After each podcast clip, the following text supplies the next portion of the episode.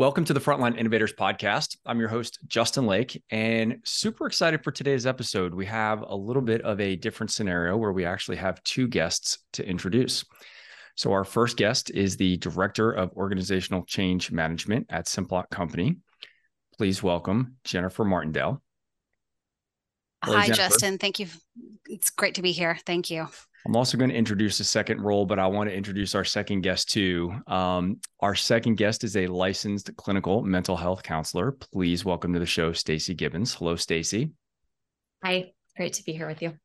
And I want to share that they are both co-founders and partners of a new firm called Adaptable. And we're going to get a chance to hear a little bit more about Adaptable and the practice that they've set up around change management. And I can't wait to dig into that a little bit further. So thank you both for being here today.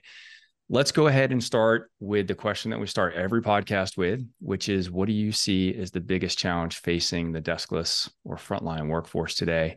Jennifer, I'll toss it over to you to get your response first. Awesome. Yeah. I think probably the biggest challenge is could be boiled down into a one-size-fits-all OCM approach.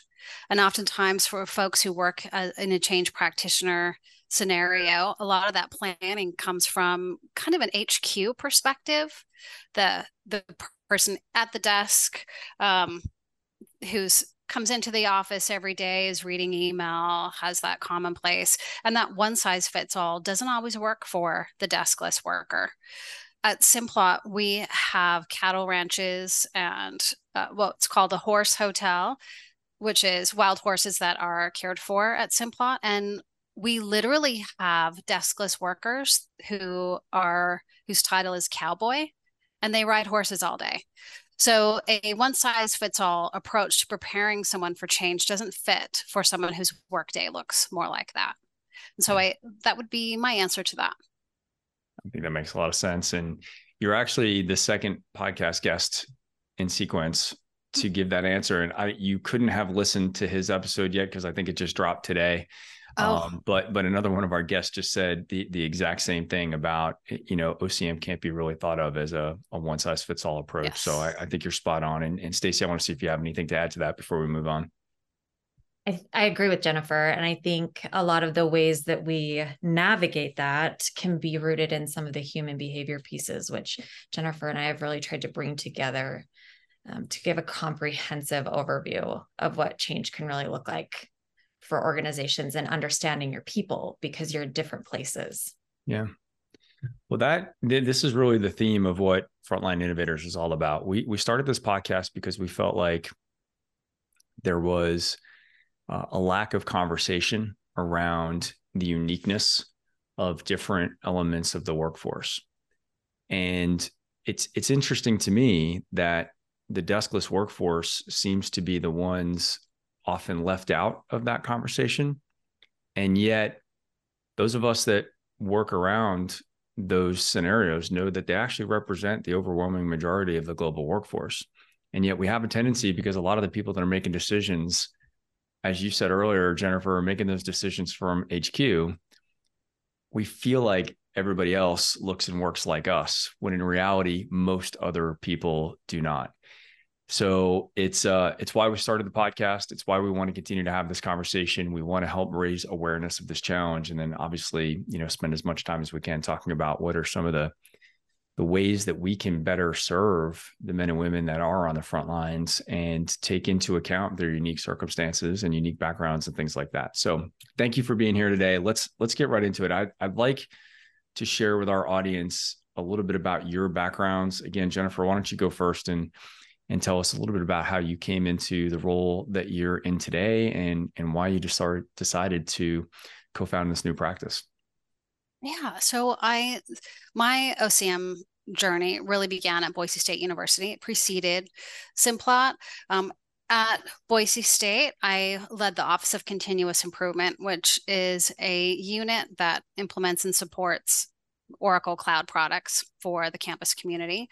And that's really where I started getting a deep dive into OCM and that people side of change and how a one size doesn't fit all. And some of the Oracle products that we were implementing they just come out of the box the way they are. There's not a lot of opportunity for customizing. And so that's a different kind of OCM approach when you don't get to make a decision about how the application will work. And so it was really interesting to me, and I wanted to pursue that in more depth. So I moved to Simplot about 2.5 years ago with the enterprise organizational change management unit. And in that role, it really is heavily focused on organizational change management. So provided the opportunity of going into a deeper dive on stakeholder assessments and managing stakeholder expectations and change impact analysis and organizational readiness and sustainment. I really love this discipline because we're in such a constant high volume change all the time. And when you think about change in the workplace, that's so unique because it's high stakes in the workplace. You know, there's identity associated with what you do. It's where you earn an income, where you care for your family. It's how you get health insurance. And so the stakes are really high. It's different than other kinds of changes that can happen in your life. And so being in a role where you can really help people navigate that change in such a high urgent context is really fulfilling for me. I think there's a lot of value to that. And it's really important to me, the kind of impact that I'm making, and I feel like I can make a great impact here. Adaptable, you want me to answer that part of it too? Or you want to hear from Susan? I do. I was gonna remind you that I wanted to hear about that too. So go ahead. Yes. So Adaptable, this story, my sister and Emily Lowry, we'll do a little shout out to Emily Lowry, and Stacy and I did a conference in May. It's called Influence Her. And the focus of that conference was all about change. So how do you navigate change, scale your team, etc. And just the process of that, for me, I thought, oh my gosh, we can take this to a whole different place. And actually, Stacy and I were sitting on the first night, sitting next to each other. And I just said, we can do so much with this. We can take this somewhere else. And that was kind of the beginning from my perspective of that. I focus in the ag industry. And I think this applies to change in really any industry. And so the opportunity for that to bring it and really kind of raise the boats, grow the capability across the across different industries is really interesting to me. That's amazing. I want to come back to, I have a couple of questions that I want to dig in a little bit deeper on Adaptable and just some of the philosophy that you're bringing into your practice. But why don't we give Stacy a chance to share a little bit about your background and help us understand how this convergence of two amazing professionals has come together here. I'd be happy to. We're kind of an odd pairing, but it works really well together. We've found we're from very different industries. I have a background in public health. I studied public health, and then from public health moved into the psychology field. So I got a master's degree in clinical mental health counseling, and have since then built a private practice where I, Jen does deep dive into organizations. I do deep dive into people. And so we found this parallel process that her and I kind of engage in of, in order to work with an organization, I need to understand my people. And in order to understand my people, I need to have a greater understanding of human behavior and how people interact with change. And so when we did this conference together, we found that we really think about a lot of these principles similarly, just at different levels. So a lot of what I focus on is, how am I as an individual understanding how I change? How am I understanding my relationship with change? And how am I understanding the ways that I engage in the process of change? And on an outer level, Jen focuses a lot on, how do organizations relate to change and how do their people relate to change? And so we found, as we kind of married these two concepts, is that there's a lot of crossover in terms of how leaders, as myself as a people leader, how do I understand my relationship with change? Because that impacts the way that I understand my people and my relationship with my organization and how I lead them through change. That's amazing. In the OCM space, change happens at the individual level, which is a pretty important component, and seeing individuals as individuals, like the deskless worker, the unique nuances of that particular worker. Change has to happen at that level. And that's another place where we really come together, Stacy and I. So I'm going to pose this as a challenge, not because I'm trying to be disagreeable to the approach, but really because I don't understand it and I want to understand it better. So I completely appreciate and can empathize with the need at an individual level. And Stacy, especially the way you talked about it, you know, it's looking at it from the people side of things and how I'm going to adapt to change. And I kind of get that when we're talking at a micro level or a super small team, the individualized discussion that it might warrant for change to take place in a smaller team makes perfect sense. Where I struggle to understand the practical implications of what you're saying is when we're talking about change at scale. Most of the organizations that we've had represented here on this podcast, most of those that I deal with in my day job, are organizations with thousands or tens of thousands or sometimes hundreds of thousands of people. And so I struggle to really think through, like, what you said feels good, it feels right, it makes perfect sense at a micro level. How in the world do you scale individualized support for change? Well, some of that comes in with the tools that we have. So it can make some of that work easier to navigate. And also a large organization. I mean, Simplot is 15,000 employees across the globe, but it's not 15,000 individuals across the globe. We roll up into small groups. We roll up under a supervisor. We roll up into departments. We roll up into business units. And so engaging at that level, pulling people, leaders in, considering them as a separate stakeholder group, making sure they understand their role, supporting their teams through change, understanding how they experience change so that they're in a better position to support their teams through change is part of the superpower of that. If you're thinking of, you can't navigate change from afar via an email. You really have to engage with those boots on the ground, those people leaders and those individuals who are closer to the groups that are changing, to the frontline groups that are changing, and having tools that support them. Yeah. So let's get more specific on that. And I want to use one of the roles that you talked about today, because I think it'll just be fun. So I get what you're saying about kind of, pushing the change philosophy and leadership skills down as far as we can in the organization so that everybody can be on the same page about how this needs to be administered or facilitated. But let's use the cowboy role for an example, right? So somebody is a supervisor of those cowboys and he or she, do we call them cowboys or cow people? Well, the title's cowboy. Yeah. Okay. All right. But that's a very good question I'm going to explore when we're done. That's good. I hadn't thought about that until the words just came out of my mouth. It might be gender neutral. But yeah, it's cowboy. Okay.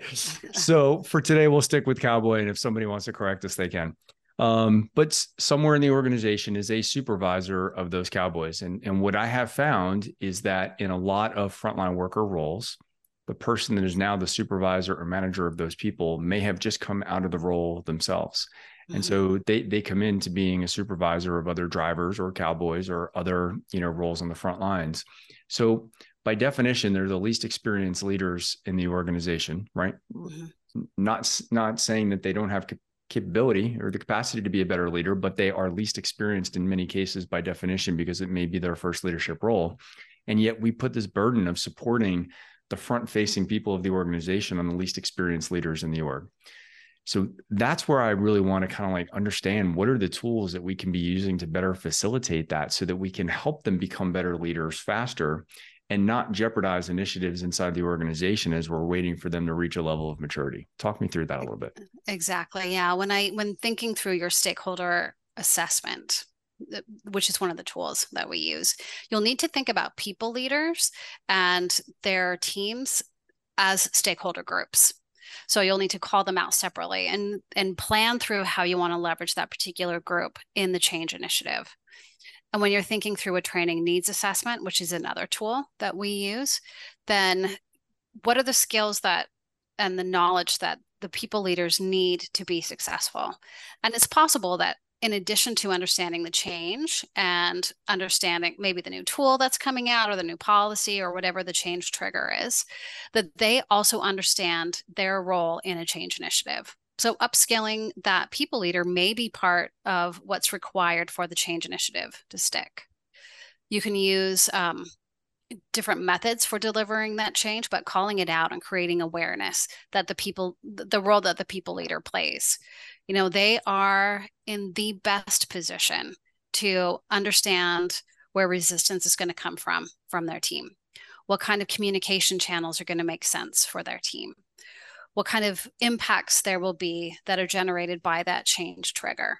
So making sure that people leaders understand their unique role is really a big part of it. We often do that with upskilling people leaders first because they're such a critical part of that.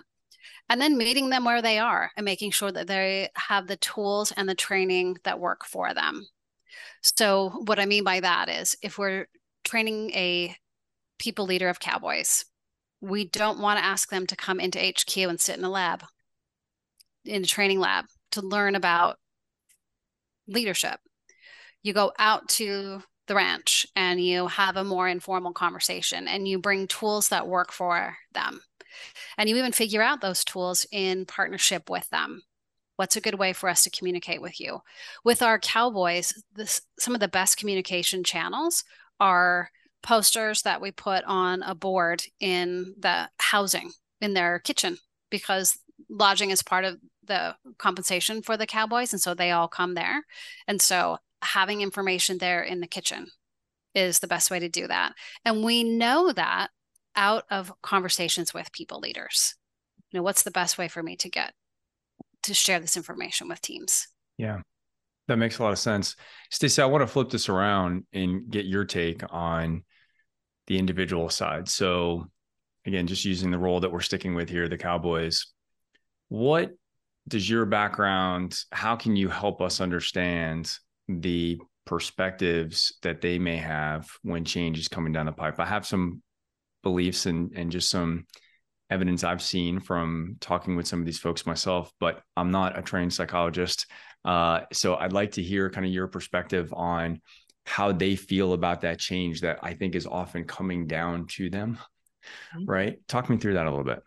Yeah. And I think you bring up a good point of how do they feel about that change that's coming down through them. And we, with Adaptable, we really have four kind of foundations of individual change management. So I'm understanding organizational change management, but I'm also understanding individual change management. And the very first one is curiosity. So how do they feel about it? Well, as their people leader, I need to be extremely curious about it. I need their feedback. I need to understand. Without curiosity, I won't be able to implement what they actually really need. And then also being curious within myself as a leader, what are my responses to that? What are my own resistances to that as a leader? What's my internalized experience, and what tools do I need in order to be able to then give them what they need?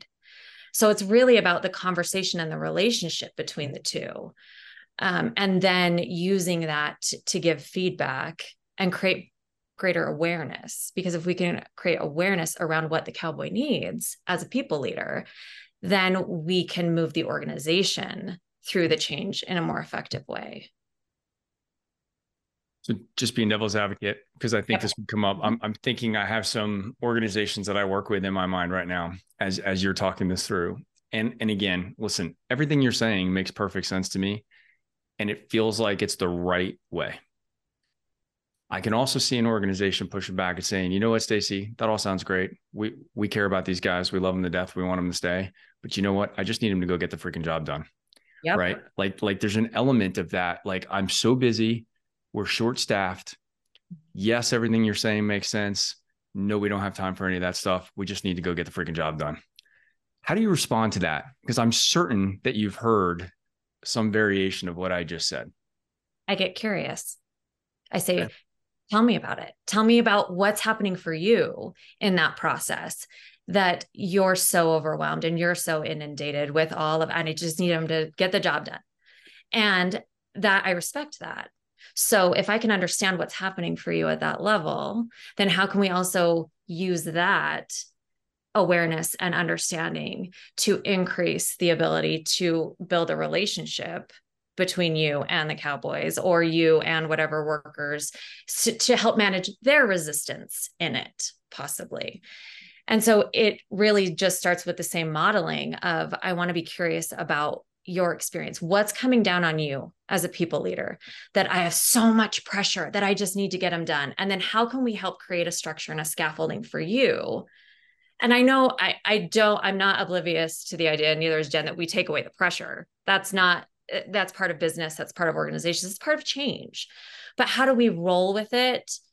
Because we need to understand it in all of these levels and address it, because there's barriers happening. Yeah. I feel like, time has come up a little bit in this conversation. It often comes up on this podcast. Mm-hmm. When we talk about change initiatives in knowledge worker roles, I don't have any evidence to support this other than just anecdotal, my personal observations and experiences, but it feels that knowledge workers are provided a lot more time to absorb change. When knowledge workers, when the people at headquarters don't do their job, their primary responsibilities for a half day or a day, nothing is really felt. Doesn't mean they're not contributors. They're not valuable contributors, but the reality is they can step out of their cube. They can step out of their office. They can not do their primary job for some portion of the time, and the business doesn't really feel it operationally. But when a cowboy doesn't do his or her job for half a day, like, the operation feels that. And so there's this element of time pressure that is just the real world. And so we, even carving out time to have some of the conversations, I'm feeling this pressure coming from the people that I talk with that are out on the front lines, where it's like, yeah, that all sounds great. I got to go run this route, because if I don't do this, deliveries aren't happening today, right? And that's this underlying pressure that just is sitting there, this chronic anxiety or pressure that exists in the organization to get stuff done. And I do think, listen, this is not to say that I disagree with what you're saying. Of course I don't. I'm just not sure. I think some of the resistance to this is trying to figure out where these folks can get the balance that they need to, like, pause and think and say, in the long run, what's going to get us the best results, which is the approach you're talking about. But it's like, yeah, crap, I still got 20 deliveries to do, and it's Friday at noon. For sure. I guess another way to think about it. So it's kind of in the vein of an ounce of prevention is a pound of cure, so to speak. Yep. And OCM is all about preparing folks for change, sustainable change. It's not about making people happy. Sometimes that's confusion. It's not about making someone agree with me, because sometimes at the end of the day, someone may not agree with this particular thing, but it's managing expectations that this is the direction that we're going. This is what it means to you. These are the impacts. So, it's about preparing for change. If folks are not prepared for change, then you get to deal with the negative consequence. You don't get to opt out of that. You don't get to say, you know what, we are too busy. So even though you can't make your deliveries because you don't understand, you're not prepared, you don't get to opt out of that part of it. And so you're dealing with the loss of productivity. You're dealing with the change fatigue. You're dealing with retention issues because folks feel like things are changing all the time. They don't know what's going on. They're crafting what the change might mean because they're filling in the gaps with worst case scenario and then reacting to it. A loss of trust with leadership because of a change not being managed well. So you either get to deal with the spin or you get to deal with the preparation.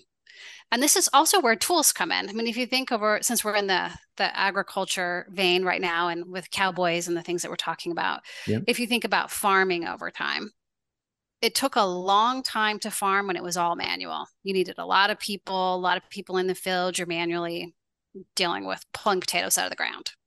Since Simplot is known for potatoes, we'll use that example. And then tools came along and it made that job easier. We have tractors, we have fertilizer, we have all these tools that lead to increased yields and make the job easier. Same kind of thing here with the tools that Stacy and I offer. It breaks down some of these things that sound like too much to do into snackable chunks that are actionable, that can really move the needle on avoiding or mitigating resistance to change, can really move the needle on preparing individuals for change without as much effort as it might think. And no matter what, you still get to deal with the spin afterwards if you don't prepare for that. So maybe it's an ounce of prevention for a pound of cure, where you're spending some time on the front end learning some of these tools that can make that easier and lead to more successful adoption that adds value to the organization. Yeah. I think about, again, everything you're saying makes perfect sense. And I wish, as we talked about prior to starting this conversation formally on the podcast today, you know, almost every organization that I interact with on the podcast and in my day job could use some significant investments in change management across the board. I tend to be most involved when it's dealing with some sort of digital transformation that's going on. So there tends to be more like your role where you're talking about the Oracle applications and things like that. It's a little bit more familiar along those lines, but it always seems like change management is one of those things that is hard to convince leadership to invest in before. And then when things start hitting the fan later, there's just, like, oh, we really needed. Yeah. And then I feel like they come to professionals like you and say, hey, can you come sprinkle a little of that change management stuff on this project? Cause it's, you know, it's going to hell in a handbasket and we really need to get this thing back on track. Right. And of course, that's the absolute wrong time to be having that conversation. So my question to you is there some way to help make the case, that the business case, the ROI, and I don't just mean dollars spent and then what dollars do you get back? Although of course, that's going to be part of the question or objection. But the other thing is, from a time standpoint, yes, we're saying prevention is, you know, an ounce of prevention is a pound of cure or whatever. Like, okay, how do we convince them then to invest upfront and be proactive when the delivery still have to get done today? How can we make that argument better to say, let's shift this to being proactive? Do we say to them, the leaders that are responsible for these decisions, yeah, you're going to have to accept making 15 deliveries today. You're not going to make 5 of those deliveries. Is there some way to rationalize that and say, you're not going to do it today, but if you don't accept that miss today, next Friday, you're going to not make 10. The Friday after that, you're not going to make 15, right? Is there some way to make the case in that way that kind of rationalizes what feels irrational to them? So it's the track that you're going down where it's more about long-term thinking. It's more about strategy.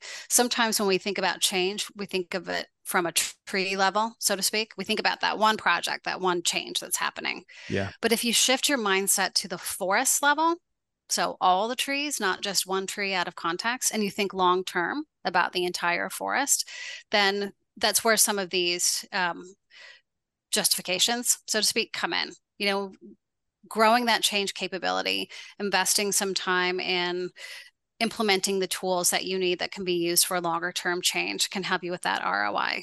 If you're looking, so forward thinking, looking for sure. Also retroactive looking can help make that case as well. I think everyone has both a really stacked strategic plan looking forward to grow and scale their business. They also have examples looking backwards of things that maybe didn't work as well, that change management could have made adoption levels better. And so I think that could be part of the equation for folks. I also think change capability can be a component of everyone's role. It is, you know, similar to what you were mentioning earlier, where sometimes frontline supervisors are the best of the worker.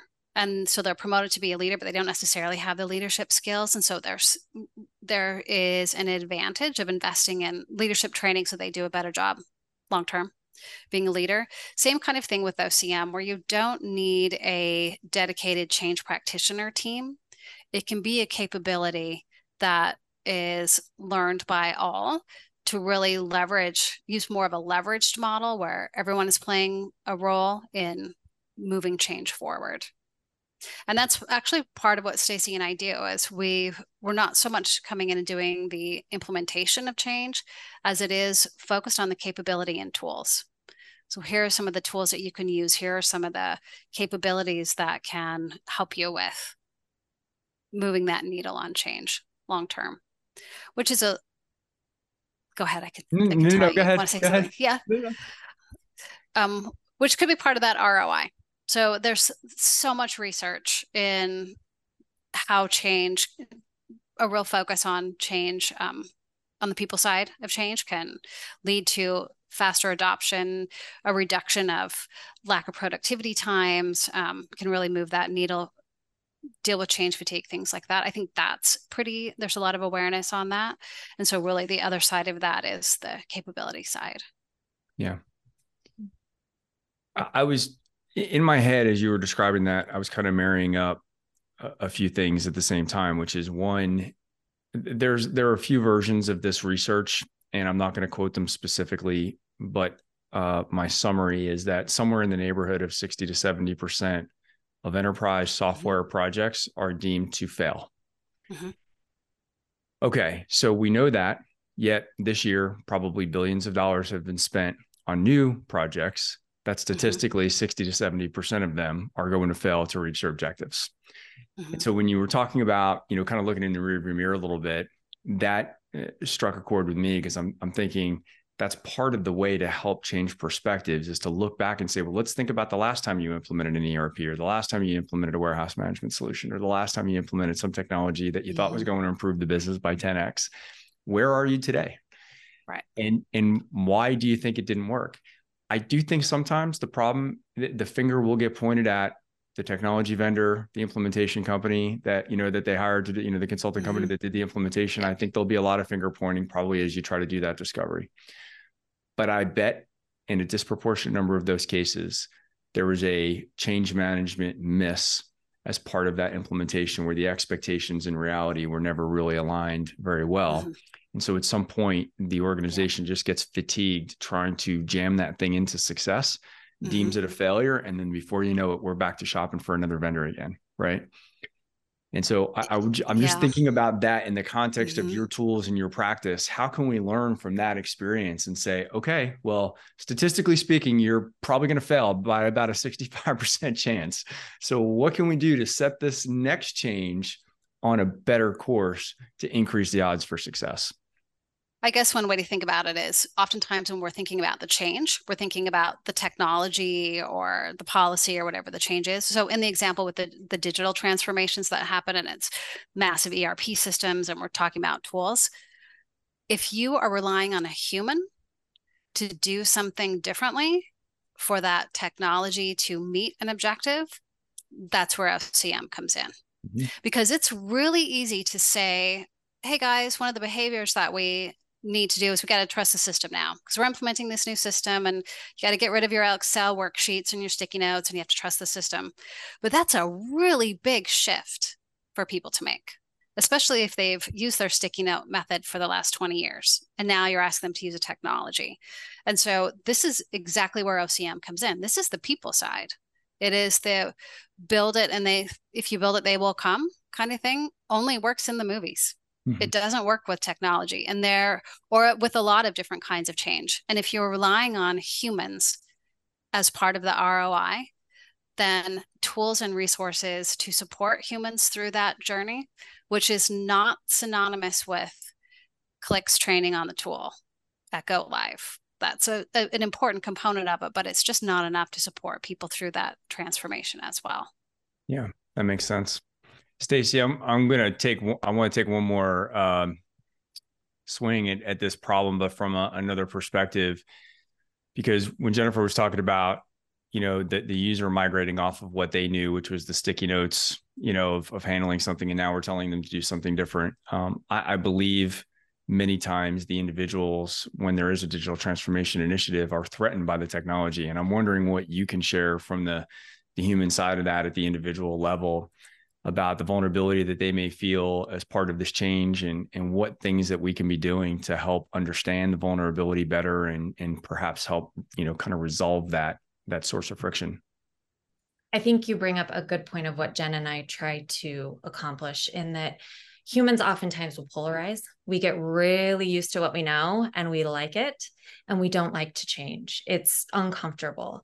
And in organizational change, sometimes it can feel like an either or, the organization or the people. And they're really, it's an and. And so how are we bringing the and in terms of the vulnerability of the humans in addition to the vulnerability of the change? And in this process, really saying we're trying to not just see it as only an organization. What does the organization need? We're saying, what do the people need in order to fuel the organization? And if we can give the people what they need, if we can understand humans' resistance to change, if we can understand the ways that we oftentimes will polarize and say it's an either or, I've either got to do this or I've got to do that. And we say, okay, but how do we help you bring together the pieces to create an and? You have to do this many deliveries today. And I can understand the resistance to that. I'm going to be curious. I'm going to be aware. I'm going to be aware of how I'm showing up as a leader and how am I influencing them to make the change? Because sometimes humans like to be heard. Humans like to be understood. Now, that doesn't mean that we have to do everything they say. It's impossible for an organization to implement everybody's wishes and wants. It's absolutely impossible. But as a leader, am I still helping my people to feel heard? Am I still helping get their feedback? Am I still helping lead them through the change? But I have to know as a leader my own experience with that, or I'm going to end up just saying, you've got to do 15 deliveries today, get it done and get it done now, which they're not wrong. Yep. And what else am I doing to help understand and support that? I have no business offering suggestions from an OCM standpoint, but I think where some of the technologists miss in the communication is we do, and I've put myself in that category, by the way. I'm more of a technologist than an OCM professional, but for sure. So we do get pretty enamored with the technology we're trying to implement, with the automation that it's bringing. And even though we know that humans are going to interact with it, I do think that whether it's said explicitly or not, there's a feeling that comes across as part of that project that it is going to replace the humans or replace some of their role. And actually, there's some truth to that. I think one of the mistakes that's made is the folks responsible for that implementation and the communication often shy away from that reality. And a leader said something to me, I want to share with you, that I thought was really profound recently. It said, as we automate more and more of the tasks for the humans, the roles that remain for the humans are more complex and depend on those humans even more. Because if they were that easy and repetitive, we'd use technology to automate them, right? So the things that are left are those things that require nuance, right? I have to look at this from a few different angles. It's not just something that can be done on a decision tree, because if it was, somebody would write a script to make that problem go away. But I don't think we're doing a great job of communicating to those folks to say, no, this is actually an uplift of your role. Yes, we're going to take away the sticky notes. I know they make you feel comfortable, but we're going to take them away because it's a crappy way of tracking inventory, okay? But your role now is going to be elevated to this other thing that the technology is not going to do. But I don't think that ever comes across in the 65% of failures of technology implementations. I don't think that part comes across. And so what I've witnessed is I feel like most of what's left for the users to feel is the threat without feeling the potential for uplift of what their role can become in the new system state. Now, I'm wondering, I'd love to get both of your perspectives on that. Well, and I think, nope, you go. Okay. I think about what that person is feeling, that I could lose my job. I could be replaced by this. It invokes fear in me. And what does fear do? It makes me resist. And if I resist the change, then how is the organization going to be able to move through, because I need my people? And so as a leader, am I thinking on multiple levels of how am I working with the fear of this individual while also supporting them to understand the change? because otherwise we just get the resistance of it. I'm just going to be replaced. And we're talking about my livelihood. And if we're talking about my livelihood, I'm going to have a really hard time buying onto this idea if I don't understand it in its entirety. And as a people leader, if all I'm thinking about is the change and I forget about my people, that whole piece of it gets left out.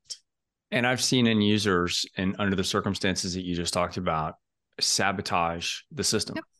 Yep. Yeah. In all the way up to and including putting tools through the technology, like beating the technology up physically, literally breaking stuff, sabotaging the solution and saying it's not going to be durable enough for this environment. It's not going to work here, blah, blah, blah. And I really think a lot of those, like that was a crazy level of stress and anxiety that had been put on those employees. The reality was 0% of them were on the chopping block as a result of that technology implementation. It was actually to help them, to help improve the operation, to help improve customer experience and everything else. Those employees felt so threatened that they were literally breaking equipment. It was an irrational response to something. Yeah. And so I've thought about that experience and I've wondered, could that team have gotten out to those folks a little bit more proactively to address some of that? Jennifer, 100%. Thoughts on that? Yeah, I do actually. And one of the tools that we can use for this is a change impact assessment.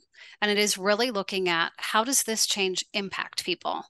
So that coupled with the why can help folks not have negative reactions like that. So in this particular case, my read on it from my perspective is likely that no one went out to this group and said, hey, this is how it's going to impact you. There was maybe a lot of conversation about this is why we have to automate. This is what it's going to do for our company.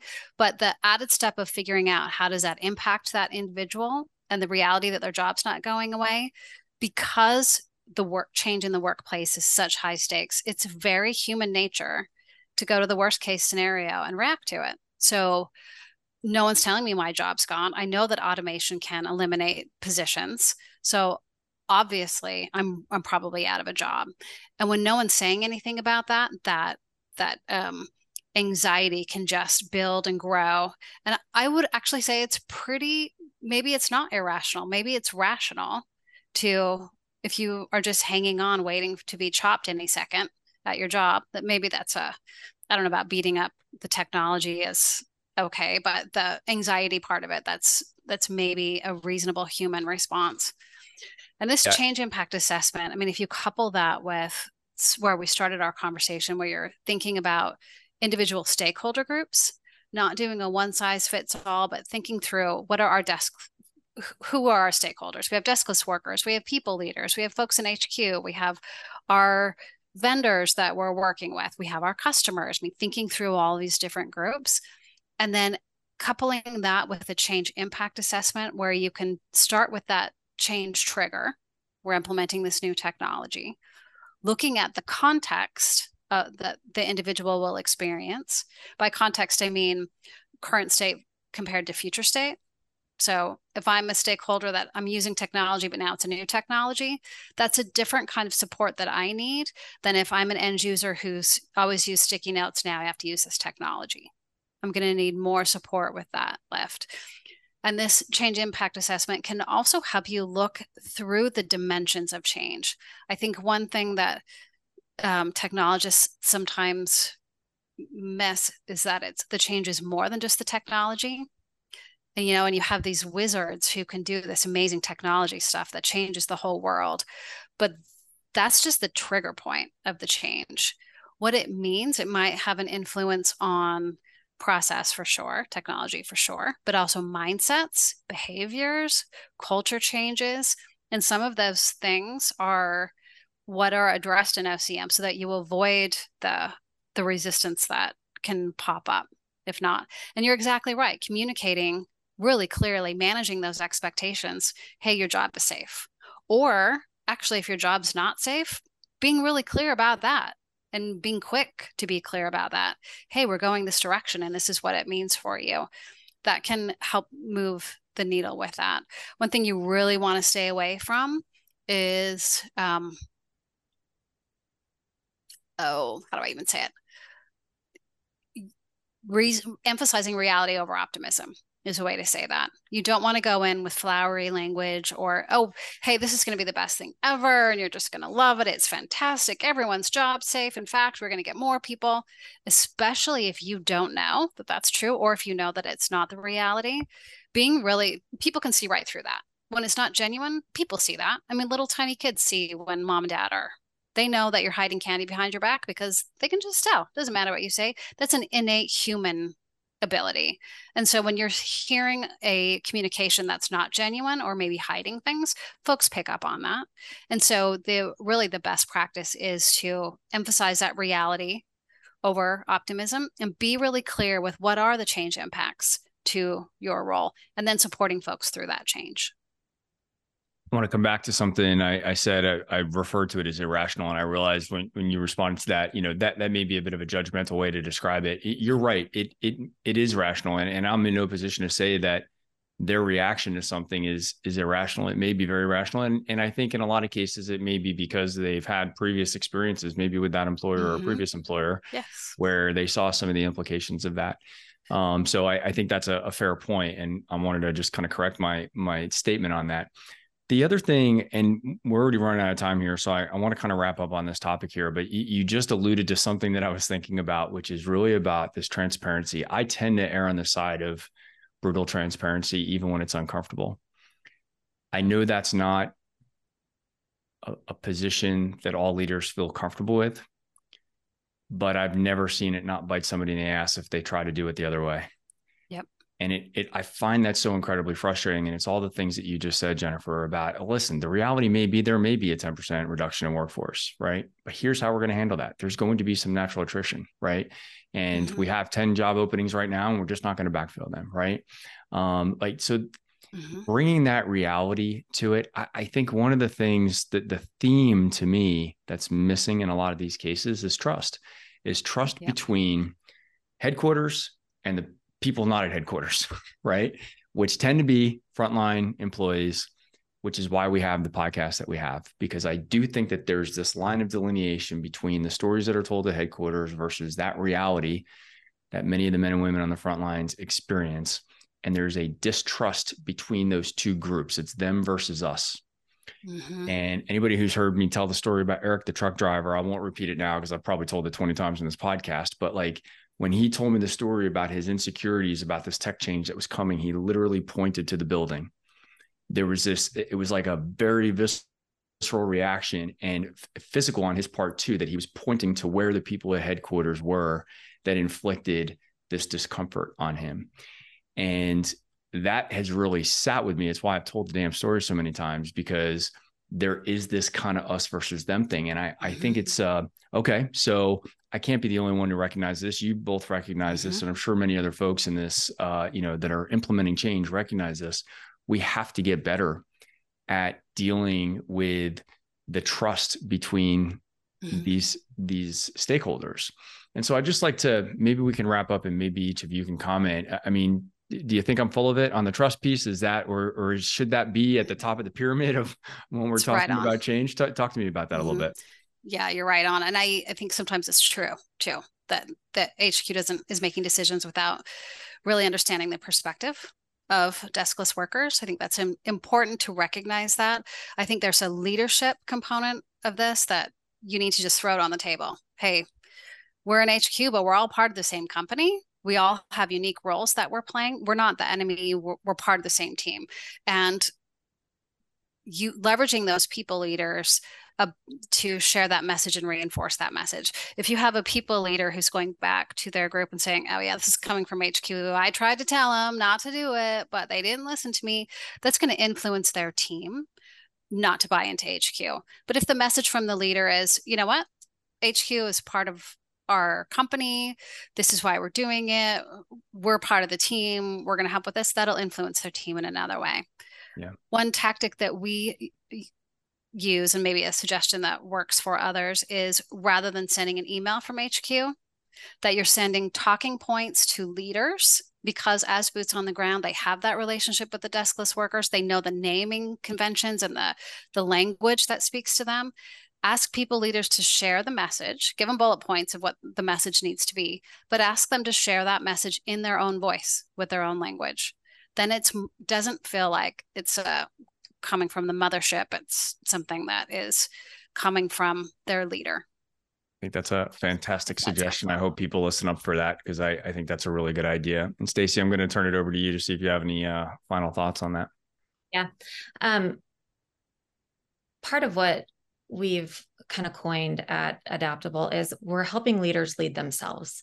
Leaders know how to lead organizations, but do I know how to lead myself? And part of that is having the curiosity and the awareness of how I show up as a leader. So in headquarters, if I don't know how I show up as a leader and I need to manage all this distress and I'm doing it without transparency, then it's going to filter down through my organization. But that probably says something about how I relate to change as an individual and as a leader, and what I'm willing to manage or not manage in terms of what transparency is. Justin's had this really great experience, right? With, if I'm transparent, I see positive effects in that. Not all leaders have had that experience. And so then sometimes as humans, because we're humans, we show up with our defenses against, I don't want to deal with that. I don't want to look at that. Just get the job done and do it this way.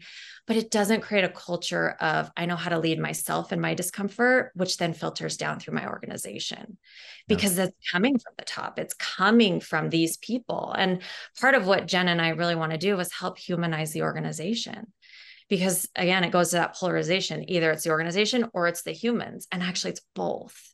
And so how am I understanding myself, not only as an organizational leader, but a leader of myself and of my people as well? I love that. That's a great way for us to wrap this up. Jennifer, Stacy, thank you so much for sharing your wisdom with us today. And I've really enjoyed the conversation. We went a little bit over on our time. I suspected that might happen, but I think it's been well worth the extra investment, and appreciate you sharing with us today. Thank you. Thank you so much. All right, to our audience, we're going to wrap it up there. Thank you for investing this time with us to explore others' experiences and ideas around technology adoption with frontline teams. Hopefully you can take an idea from today and put it to work with the frontline teams that you support. And unless this is your first episode, you probably already know that this podcast is sponsored by Skillful, the only end-to-end systems training platform that's optimized for frontline operations. You can learn more about how you can solve your frontline systems training challenges by visiting skillful.com. Yes, I spell it every time because it does have unique spelling. It's SKYLLFUL.com. Thank you very much, and we'll see you on the next episode.